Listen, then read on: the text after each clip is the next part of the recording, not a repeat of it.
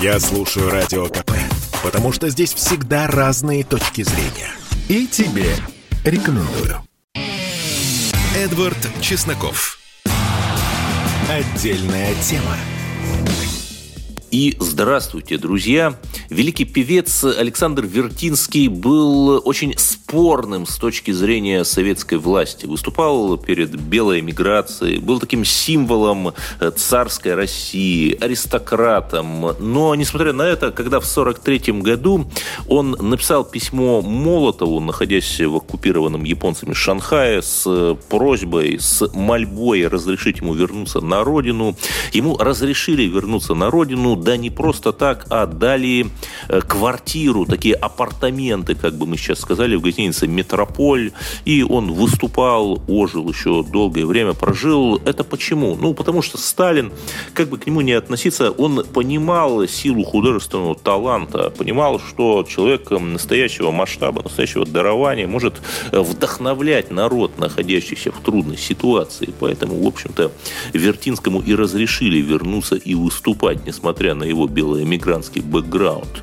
А теперь э, я перейду к нашему современному времени. Э, Алишер Моргенштерн, известный всей Руси рэпер, уехал из России, уехал на поезде, знаете, подпольно, тайно, как в 19 каком-нибудь году э, белые мигранты бежали.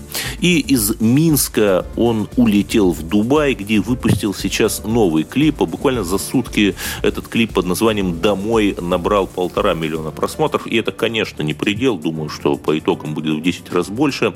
О чем этот клип? О том, как он с женой, э, причем жена его это не трансформер, не трансгендер, не какое-то непонятное существо, а вот именно что красивая девушка. И он, в общем, тоже молодой, э, красивый юноша. И они сделали такую нормальную гетеросексуальную семью. И вот на фоне Дубая снимают в этом клип. И в клипе Моргенштерн намекнул, что он и хотел бы вернуться домой, но пока непонятно, когда это будет. И все все понимают на самом деле, конечно же.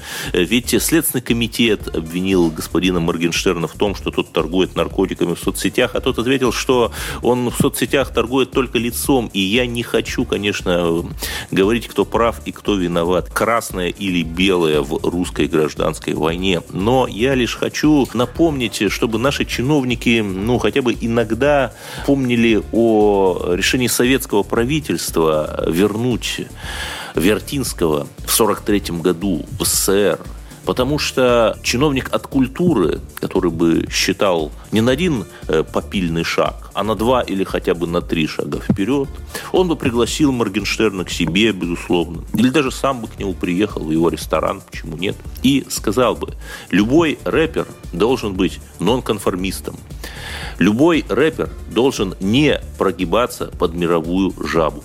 Сейчас мировой мейнстрим. Это гей-семья, это глумление э, над традиционными ценностями, это глумление над Россией и борьба с ней. Но подождите, то есть если вы нормальный рэпер, вы должны демонстрировать открытые гетеросексуальные отношения, традиционную семью, потому что это, опять же, противовес мировой жабе, плевок ей, по сути. Да-да, мы уже дожили до этого, что нормальная гетеросексуальная семья это э, представляется чем-то нетрадиционным. Вы, как рэпер, должны набить себе русского имперского двуглавого орла, потому что все, имеющие хоть какой-то положительный намек на Россию сейчас на Западе подвергаются гонениям. Вот вы это должны сделать, если вы действительно нонконформист, если вы действительно не прогибаетесь под вот этот вот пошлый мировой мейнстрим.